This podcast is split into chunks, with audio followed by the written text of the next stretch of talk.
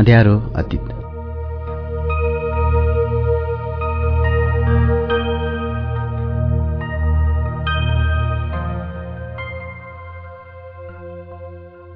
झ्यालमा राखेको रेडियो चलाएँ मैले। भुइँमा फुत्रुक्क केही खस्यो सुन्तला होला। केही दिनदेखि त्यो सुन्तला त्यही थियो। अस्ति सीमाले म खाइदिउँ भन्दै थिइन् तर बिर्सेर गइछन्। भुइँमा खसेको सुन्तला छामछुम पार्दै खोजे। काठमुनि गएको रहेछ। गिलो भइसकेछ।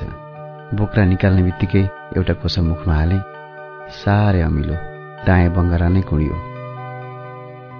बिबिसीमा रातको पौने नौ बजेको नेपाली कार्यक्रम आइरहेको थियो।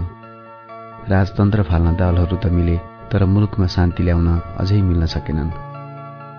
सङ्घीयताको बसमा देश हल्लिरहेको छ। लाग्छ कुन बेला टुक्रा टुक्रा भएर अलगिन्छ होला। कोही जातीय आधारमा प्रदेश छुट्याउने भन्छन् त कोही भौगोलिक आधारमा। विभिन्न बहानामा झगडा चलिरहेकै छ। दिक्क हुँदै रेडियो बन्द गरिदिए। दिउँसो जमलमा भोगिराज राई सरसँग भेट भएको थियो।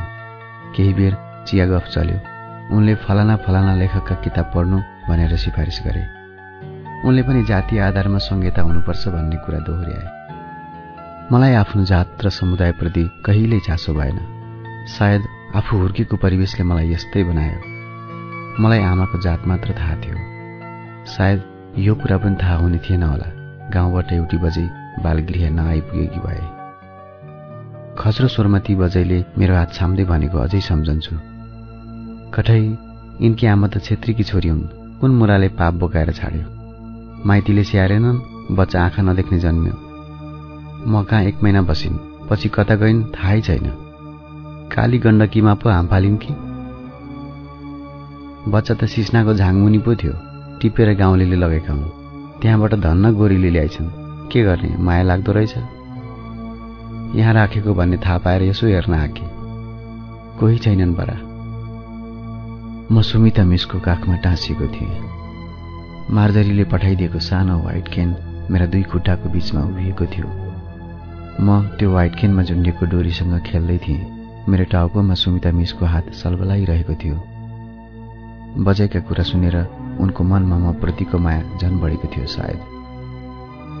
सिस्नोको झाङमुनि फालेको कुरा त मैले बच्चैदेखि नै सुन्दै आएको हुँ। तर आफ्ना बारेमा यति स्पष्ट वृत्तान्त कहिल्यै सुनेको थिइनँ। नजन्मदै बाबुको परिचय गुमाइसकेको एक नाजायज सन्तानको परिचय यिनै बजेबाट थाहा पाएको थिएँ मैले। कक्षा छमा पढ्ने क्रममा ती बजे मलाई भेट्न आएकी थिइन्।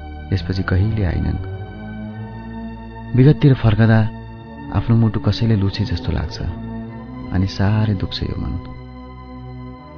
आफ्नो मनलाई शान्त पार्न म पढाइमा केन्द्रित हुने कोसिस गर्छु। लाग्छ पढेर जित्नेछु आफूभित्रको अँध्यारो अतीतलाई म सङ्घर्ष गर्नेछु र आफ्नो गन्तव्यमा पुग्नेछु जहाँ म आफ्नै खुसीले एउटा पूर्ण जीवन बाँचेको हुनेछु। म त्यहाँ पुग्ने छैन जहाँ हात फैलाउनु परोस्। जहाँ शिर झुकाएर बाँच्नका लागि भिख माग्नु परोस्। सिरानीमा ढल्कँदै सुलभालाई फोन गरे। फोन स्विच अफ थियो। सायद कलमसँग मस्त थिइन्। उनका निम्ति रात एउटा गहिरो भाव तलाउ